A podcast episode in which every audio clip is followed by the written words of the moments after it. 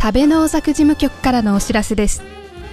2023年11月19日日曜日。食べ物ラジオ脳と食のラボラジオ。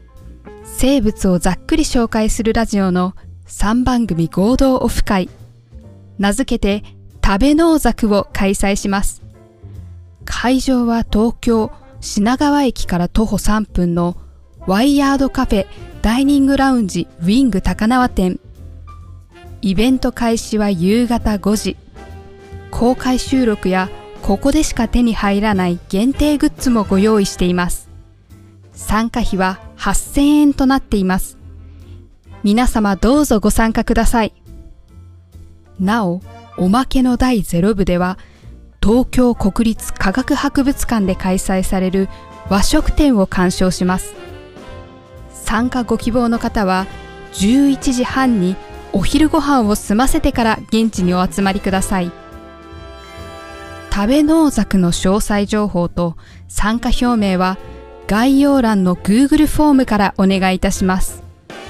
締め切りは10月31日火曜日です。皆様のご参加お待ちしています。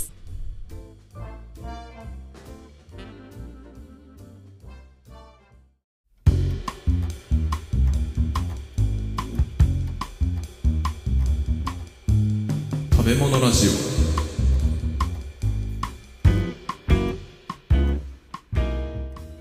カチャ料理無糖武藤拓郎です。武藤太郎です。このラジオは少し変わった経歴の料理人兄弟が食べ物の知られざる世界をちょっと変わった視点から学んでいくラジオ番組です。はい。ということで前回からの続きいきますかね。いきなり言っちゃいますか？なんかある？毎回お知らせ入れた方がいいの？良いのでは？そうねえー、お知らせです11月19日。11月19日日曜日、えー合同オフ会を東京にて開催いたします参加するポッドキャスト番組は、えー脳と食のラボラジオと、えー生物をざっくり紹介するラジオの2番組で、えー共同で開催をいたします、はい。えー詳細につきましては概要欄にリンクが貼ってありますのでそちらをご覧くださいあと前回言い忘れたんですが、はいえー昼間11月19日の昼間のお昼頃から東京の国立科学博物館で開催中の和食展特別展の和食の展示を僕ら食べ物ラジオ他2番組と合同でしれっと見に行く予定なのでうん。もしそちらも参加されたい方がいらっしゃいましたらまた概要欄からご覧いただいて日時を合わせてお越しいただければと思います、うん。まあ一緒に見に行こうねっていう程度で、別に僕らが解説するわけでもなんでもないですけど、そうね。まあうん。増えれば増えるほど滞在時間は伸びる可能性はあるけどね。うん。いやまあそうでもないか元が長いからそんな変わんないね多分ね。うん。うん。まあ楽みんなで行ったら楽しいんじゃないのっていうことで、はい。はい。きっとこの食べ物ラジオを聞いてくださってる皆さんだったら楽しめる展示だと思いますので 一緒に行ったらキャッキャできるんじゃないですかね。そうだね。はい、はい。で、えーオフ会の方は高輪で行われる予定なんですけれどもはい。別にその特別展和食展をご覧になってない方でも全然問題ないですよね。あそうだね。うん。うん。なんであの特に参加申し込みとかは今のところやってないのかな。えっ、と一応申し込みというか、はい。参加表明のフォームがあるので、ええ。えーとそちらの Google フォームから、えーご記入していただいて、えーまあ、このはラジオが配信される頃にはもし本確定していればうん。正式な申し込みフォームに変わっていると思いますので、はい。えーそちらからお申し込みいただいて、うん。えー参加費なども夜の分はお食事がついてこきますので、えーはい。そちら分の金額と書いてありますのでそちらからお申し込みいただければと思います、はい。あのお店側にね人数伝えなきゃいけないので、そうなんだよね、はい。あのまあ、ふわっとできればそれでもいいんですけど、うん。あのなるべく参加表明をちゃんとしていただいた方がありがたいそうだね。ということですね。はい。あの確実にあの連絡が行くようにあのメールをご記入いただくのではい。そちらからもご連絡するようになります。はい。よろしくお願いします。はい、よろしくお願いします。はい。ということで本編いきます。はい。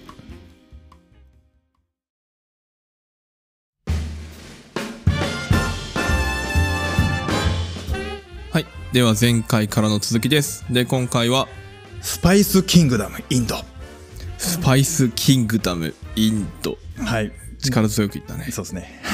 特に意味はないですけど。意味はないんだ。はい、前回の終わりのところでですね、はい。えーなんかローマ帝国くらいの時代になってくるとどうもあの彼らから見たインドっていうのがもうスパイス天国みたいな、はあスパイス天国ね、うん、そんな風に見えるよって見えてるんじゃないのって話をしたじゃないですか、ああしてたね。うん、なのでじゃあインドどうなってんだって話です、はい。うん、でもちろんなんですけどインドにもゴマは到達しています。到達している。はい。でいつからゴマがあったのかっていうのははっきりわからないんですけれども少なくとも紀元前3000年にはすでに栽培が行われていた。と言われてます紀元前3000年前にもインドで？インドでも行われてた。ああそうなんだ。ちょうどねあれですよ、えーサハラ砂漠が砂漠化した頃。はいはいはい。はい。ですね。でシュメールとかでもちょうどゴマの栽培がこのぐらいにはすでにやってたよねみたいな感じなんですけど、うんうん。同じようなタイミングでインドにももう行ってる。へえだ割と早いんですよ横展開が。早かったね。うん、で先に言っとくとインドにゴマがやってくる経路が2つあるんです。二つ。はい、1つは陸路、陸路ね、うん、陸伝いに伝わってきますと。はいはいはい。でもう1つは海を伝わってやってきます。はい。うん、で、えー陸路っていうのは当然メソポタミアオリエント地域からもう文明隣なんでうんうんうん交易するじゃないですか。するね。はい、で交易の痕跡も明らかなんですよね。おおなんかこうインダス文明っていうのがありますよね。あの教科書で習ったと思うんですけど。インダス文明ね、はい。あったね。インダス川流域にできたやつね。はいはい。ここにある、うん、なんか首飾りとかさ金銀の細工物とかそういったのがもう明らかにメソポタミアの文明の影響を受けてるよねっていうのが分かってるんですって、はあそうなんだ、うん、鉄製の武具とか農耕器具とかね。石斧とか。もうそっくりなんだって。へえそうなんだね、うん影響を受けてますよねっていうのでその交易の中で陸路伝いに、えーメソポタミアからゴマがインダス文明に移りましたよっていうそういう話ですかね、はあ、インダス文明ってなんだか分かります？インダス文明？四大文明の一つ？はい、ちなみに四大文明っていうくくりしてるのは日本だけだけどね。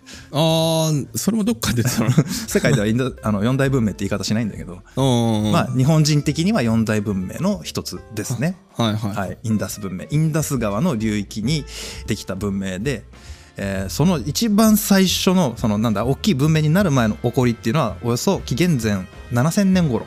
へえ紀元前7000年。はい。だから今から9000年前ぐらいかなはいはい。ここにドラビダ人という人たちが定住したと。ドラビダ人。はい。このドラビダ人誰やねん。全く聞いたことない。全く聞いたことないよね。うん。このドラビダ人っていうのが実は今から5万年以上前にアフリカからインドにやってきた人たち。5万年以上前にアフリカからやってきた。はい。氷河期ね。はいはいはい。しかも陸伝いではなく海で海で？はい。そこ海なんだ。そう。だからソマリアの辺りから多分海路でインドの西海岸あたりにこう到達をして。はいはいはい。そこからブワーッと広がっていった。へえ5万年前に海渡ったんやね。らしいですよ。すご。っでその西側の海をこうずーっと北上していったところが、まあ、今のパキスタンのあるところかな、えーインダス川があってでそこに定住すると。はいはい。でそこから数万年行くんですよ5万年前だからね、まあ確かに。うん、そこから5万年近く4万年くらい軽く経ってインダス川流域にドラビダ人が定住をしてはい。そこで、えー農耕を始めると、はいはい、うん。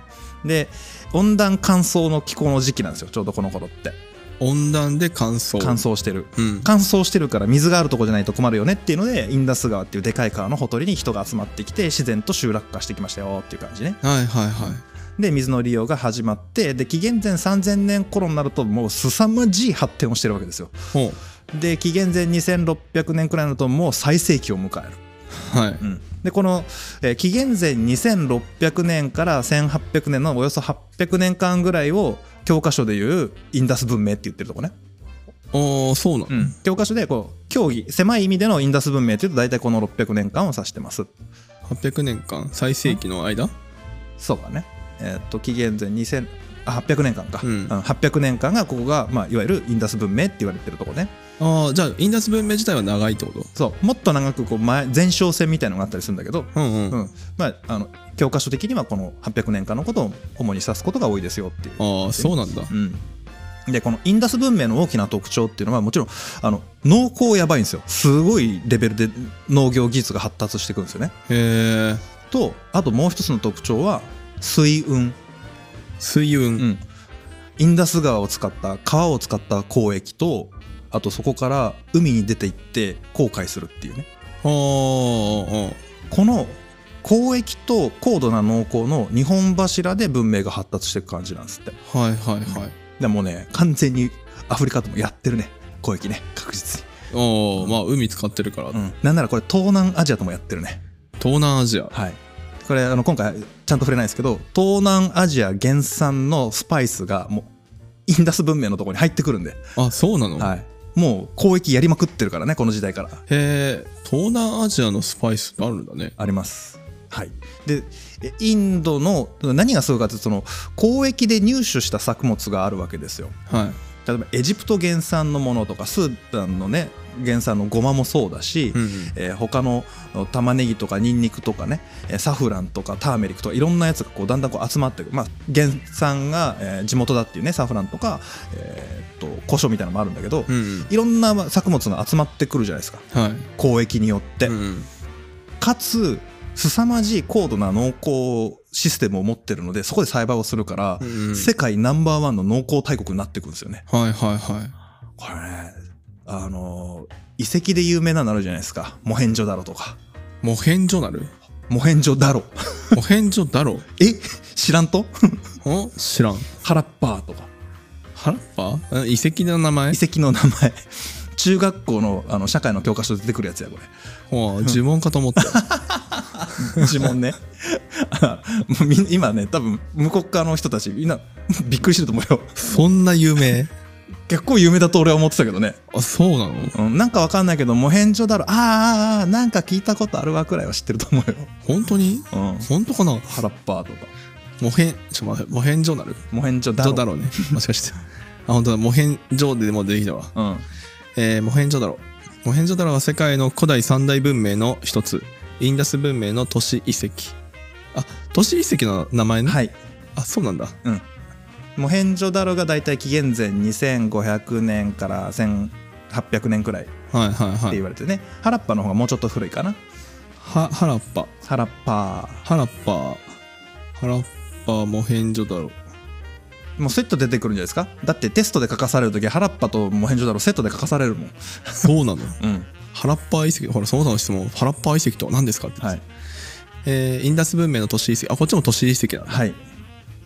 あそうなんだね。都市の名前を取って遺跡になってると。都市の名前です。そうなんだね、うん。へえ。このねハラッパーとかモヘンジョダロの都市遺跡これねよかったらあのいろんな記事が出てるし写真もあるんで、はい。見れる方は見ていただきたいんですけどむちゃくちゃすごいんですよ。そうなの？この時代にこんな建造物作るみたいな感じ。へえ。もう世界最高レベルですね当時。そうか。モヘンジョダロさっき4万人ぐらいの都市って書いてあったね、はい。結構でかいね。でかいっすよ。ねまず世界人口億いかないとかそんな世界なんで。うんうんうん。そこで4万人とかやばいっすよね。ね4万人が密集して暮らしてたんだもんね、うん、でこのハラッパーにしろモヘンジョダロにしてもあのすでに都市生活なんですね。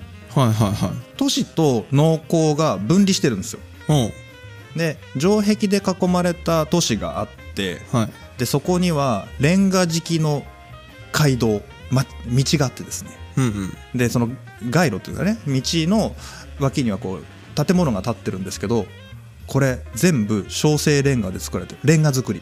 レンガ作り。はい。あ本当だね。レンガめっちゃ積んであるね、うん、めっちゃ積んであるでしょ？で階段があってで完全に整備された真っ平らな道路が広がっていてはいはい。でレンガにところどころ絵が描いてあったりうんうん。で屋根も完全レンガで作られてるししかも2階建てザラだし、ああ2階建て。うん、庶民の家ですよ、すごいね、うん、でなおかつ公会堂みたいな設備だったり学校とか病院みたいなところまで整備されてる。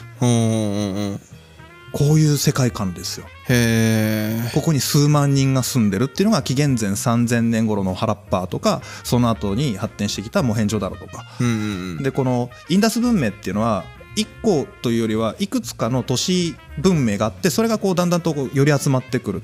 ちっちゃい村がだんだんだんだんとこう修練していって1個のでかい都市になってそれぞれがこうつながり合って一つの巨大な文明圏を築いていくみたいな感じなんですよ。うんうん。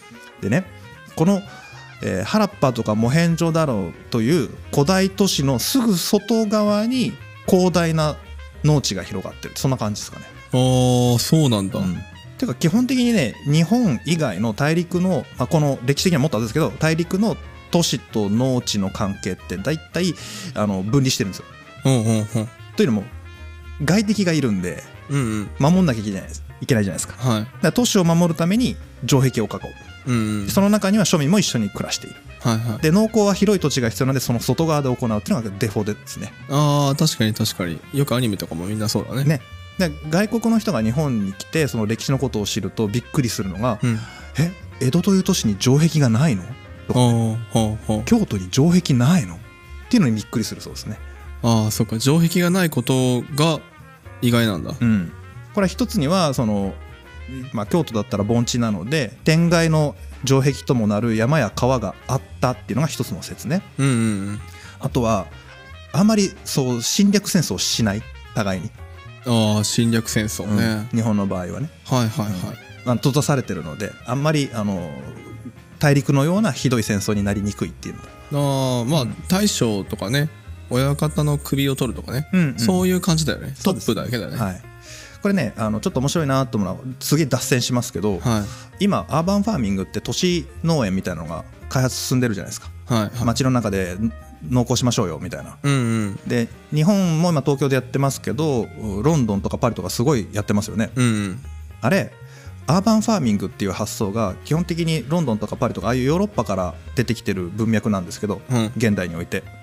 彼らはもともと都市と農耕が分離されたっていう社会を数千年やってきてるんですよね。うんうんうん。その文脈で出てきてるから彼らは時代的に今人類史上初めて都市と農耕をガッチャンコさせるってことをやってるんですよ。はいはいはい。で今日本はそれをカバーしようとしてるんですけどなかなかうまくいかないのはもともとガッチャンコした文明なんです日本って。確かに。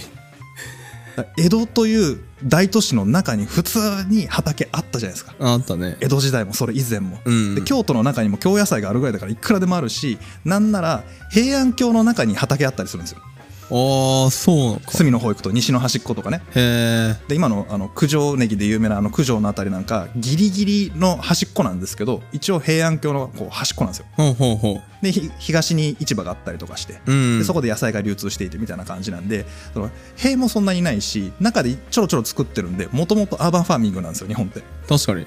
で違う文脈で出てきてるからそのヨーロッパ型のアーバンファーミングを無理やり日本に乗っけようとするとどっか歯車が噛み合わないまあそうなるよね。から日本は日本なりのはあのアーバンファーミングを考えなきゃだよねっていうことのルーツはこの都市国家形成からすでにあるんですね。へえ 紀元前から。紀元前から江戸時代までの間の。そあうもうこの辺りからも完全にそうルーツが分岐してってるって感じですかね、あはいはいはいはうんとんでもない話になっちゃったけどさ。いとんでもない話だね。そうそうそう。でこここでね、まあ、インダス文明のところにゴマがやってきてでこの巨大な農園があるんでそこでやっぱりゴマの生産し続けるんですよね。うんうんううん。んでやっぱね農業技術優れてたんでしょうね。当時世界で最も多くゴマを生産したのがインド、インドなんだ、やっぱりね。へえそこアフリカ大陸じゃないんだじゃないんですもうインドの方が優れてた。へえなんでかね。まず土がいい、土がいいの？うん、あとちょっとねヒンドゥスタン平野っていうでかい平野があるんですけどう。んこれはこの後の文明の移動にもつながるんですけどね。ヒンドゥスタン平野っていうのはこのインダス川からあとその後に出てくるガンジス川ね。はいはい。ガンジス川って東側にあるじゃないですか、東側ね。いうん。逆三角形インドの右側の上の方ね。うんうんこのいえーっとなんて言ったんだな。三逆三角形で言ったら上の長辺みたいな感じかな、うんうん。上の辺のあたりが一帯が全部平野なんですよ。あそこ平野なの？そうなんですヒンドゥスタン平野っていうのがあって。へえアルプス山脈とかじゃないんだ。アルプス山脈の下。下なんだ、うん。麓っていうかな、うんうんうん。そこが平野でその南側にデカン高原っていうのがあって、はいはい。そこで綿花っていうのを社会の授業で習習うと思うんですけど、うんその間にヒンズスタン平野があってであの学校の授業だとデカン高原イコール綿花の栽培っていう風に習っちゃうんでどうしても頭の中にデカン高原ばっかりインプットされるんですけど、うん。実は文明の発達に最も大事だったのはこのヒンズスタン平野ね、うんうんうん。でここは左側にインダス川があってでその真ん中右側の方に真ん中から右側に向かってガンジス川が流れてるんですよ。ああそうなんだ。で川が流れてる流域っていうのは基本的に大地があの肥沃ですから、はいはい。はい。しかも水豊富じゃないですか。豊富だね。でかいし川。うん。なんならあのアルプスからこうねあじゃあヒマラヤから雪解け水来てますからあそこ,、うんうんうん。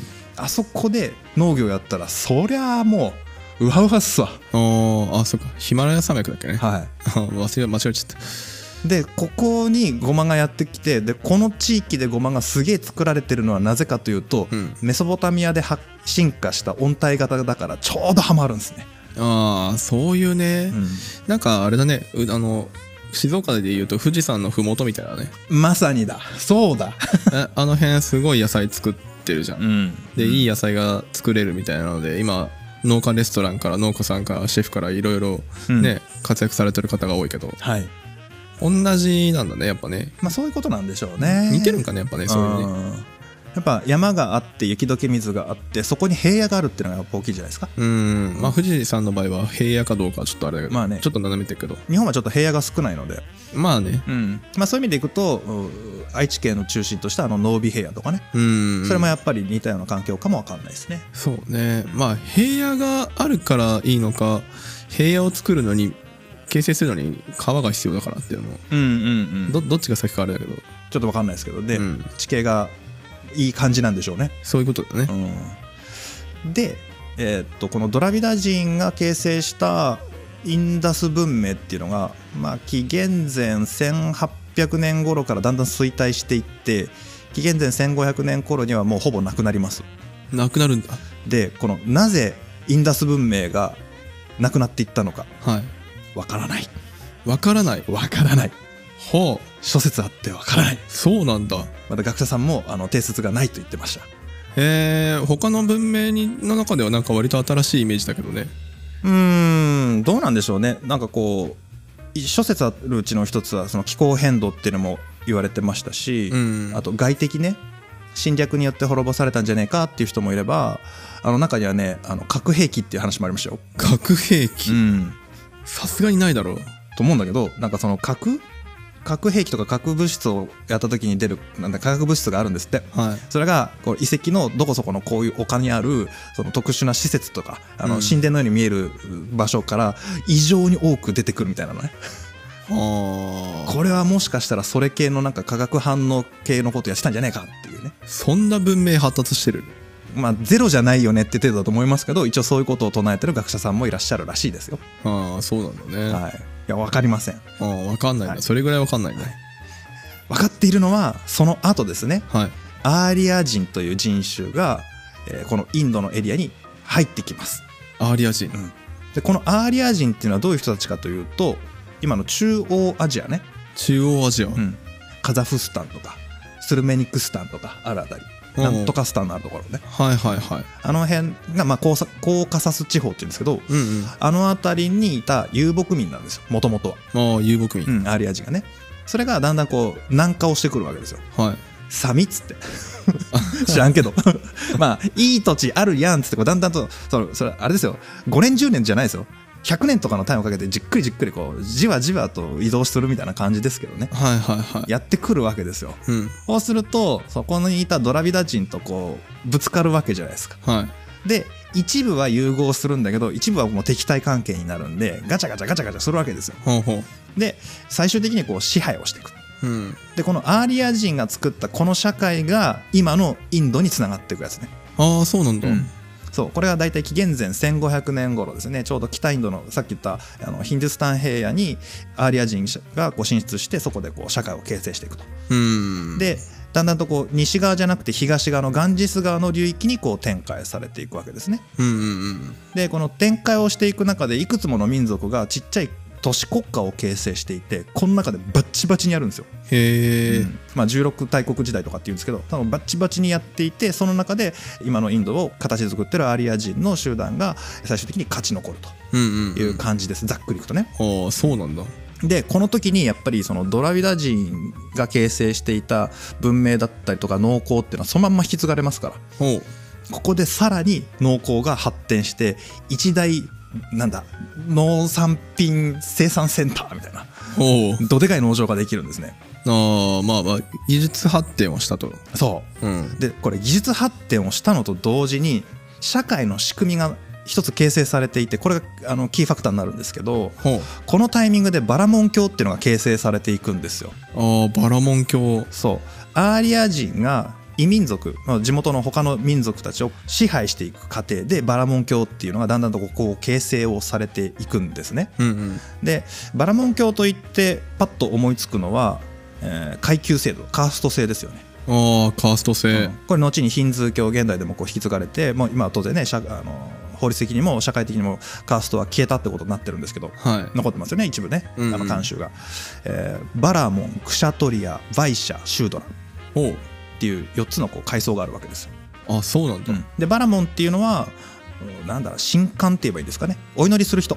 はいはいはい。でもともとこのアーリア人っていう人たちはあの自然信仰をしていたので、まあ、太陽神とか雷とか風とか水とかそういう神様を信仰してるんですよね。うんうん。でその神様にお願いをしないと何にもしてくれないわけですよ。ほでその神様がいいことしてくれると人間社会は発展するっていうのはなんとなく彼は思ってたんでしょうね。うはいはいはいだからそのバラモンという人たちがこう祭祀を行ってでお祈りをすることで、えーなんとかこう社会をうまくやりますっていうそういう感じの社会形成をしてるんでバラモンが一番偉いですと。うんうんでその下のクシャトリアっていうのは王族とかあと武士の階級ですね。あ王族と武士、うん戦いをやるこう戦士みたいな戦士みたいな感じね。いうまあ日本で言ったらもう公家朝廷系があって武士系があってみたいなちょっと違うけどざっくりとそんな感じね。うん。でその下にバイシャっていう一般庶民商人とか工業やってる人たちがいてはい。でこのシュードラっていうのは奴隷階級なんですよ。ああそっからいきなり奴隷階級。はい、で実はこの4つのカーストの下に不可植民っていうあの触っちゃいけない人って書くんですけどうん。不可っていうのはあの不可能の不可ね。うん。で職っていうのは触るってやつね、はいはい。触っちゃいけない民っていうのがさらに下の階級があってこの人もむちゃくちゃ差別されるんですけどうん。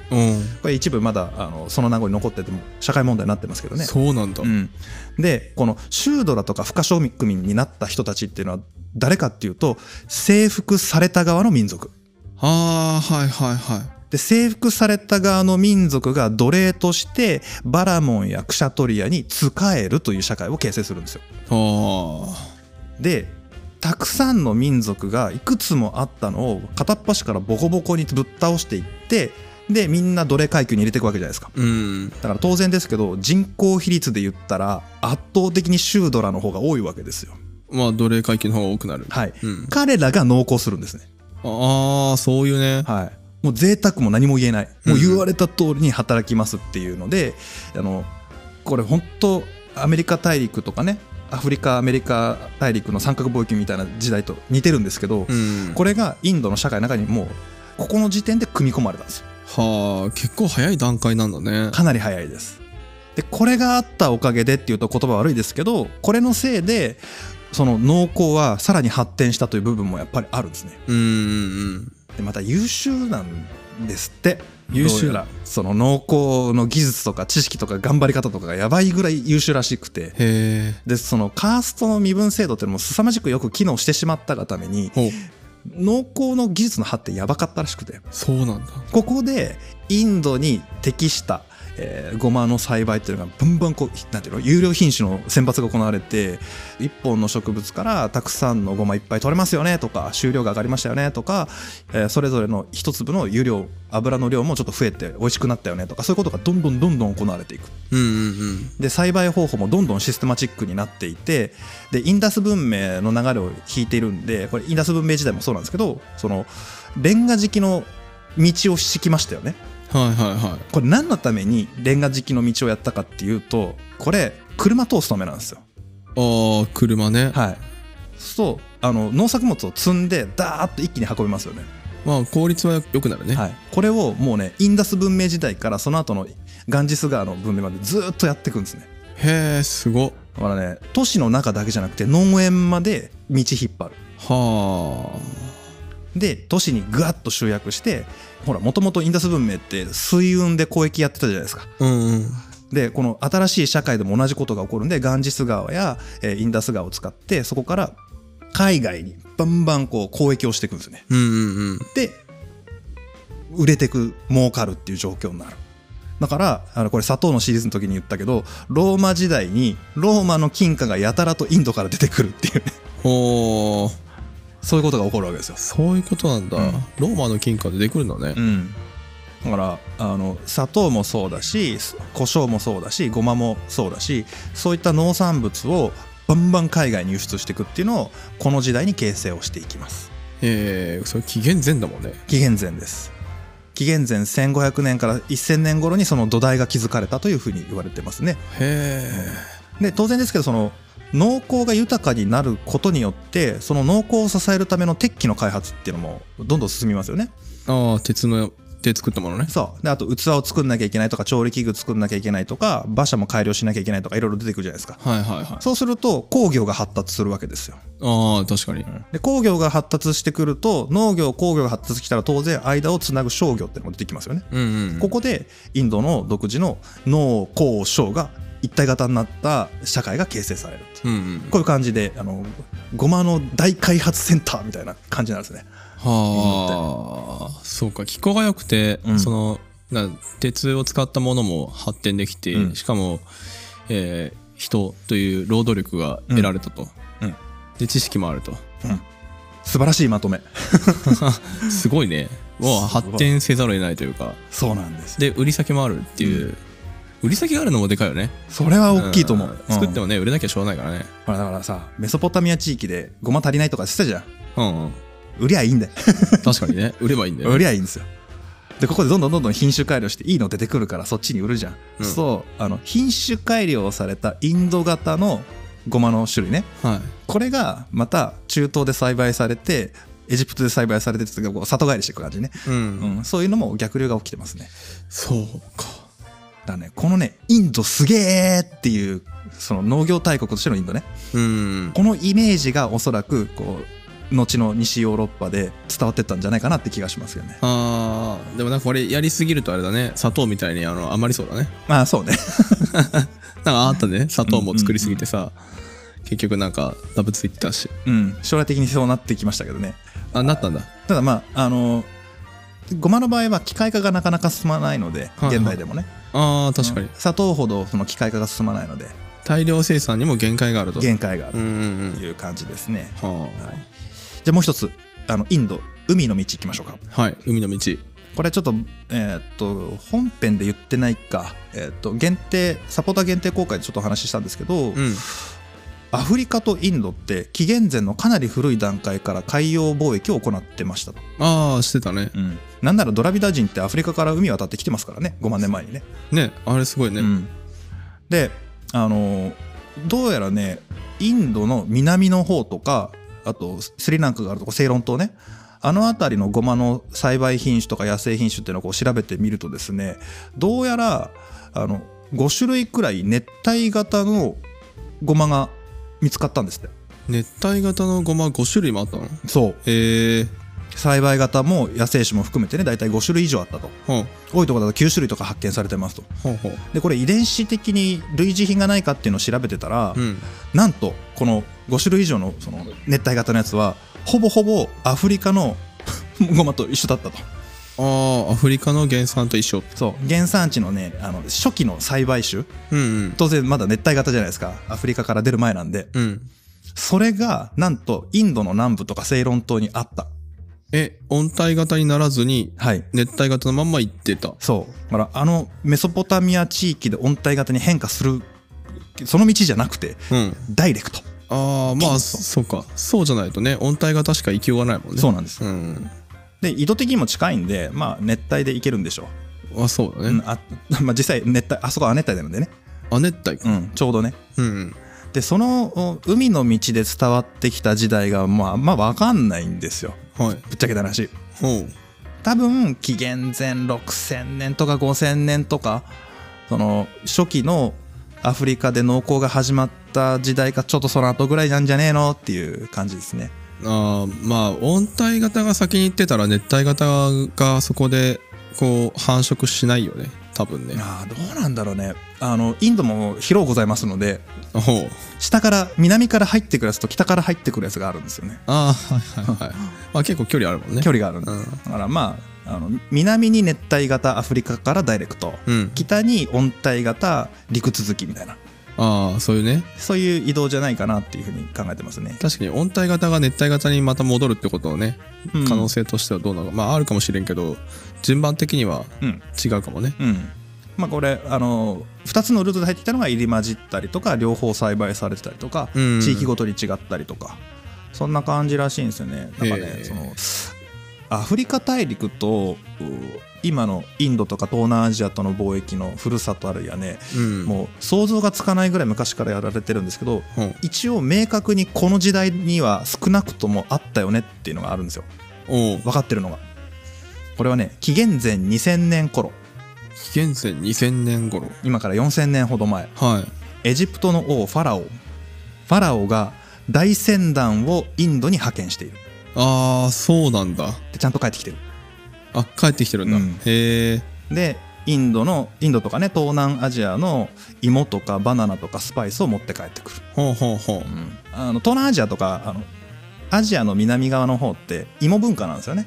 ああ芋文化なんだ。そう穀物穀物文化じゃないので芋文化なんですよ。へえ。でアフリカはそんなに芋がなかったんでそれを持って帰ってきてアフリカで芋栽培する。うんうん、うん、とかそういうことも起こったらしいですね。あそうなんだね、芋はアフリカじゃなくてインドからなんだね。インドというか、まあ、アジアか。アジア東南アジアですね、うんうん。まあ他にももちろんあちこちで芋を作られてるんですけど特に東南アジアは穀物ではなくて芋を中心とした社会なんですね。へえそうなんだ。はい、ということらしいです。ほで、えーちょっと長な長くなってきましたけど陸の道でやってきた温帯型と海の道でやってきたえー熱帯型、うん。このお話をしました。うはい。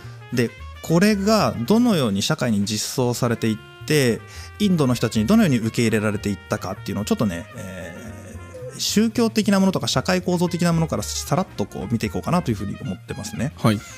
えーバラモン教の話。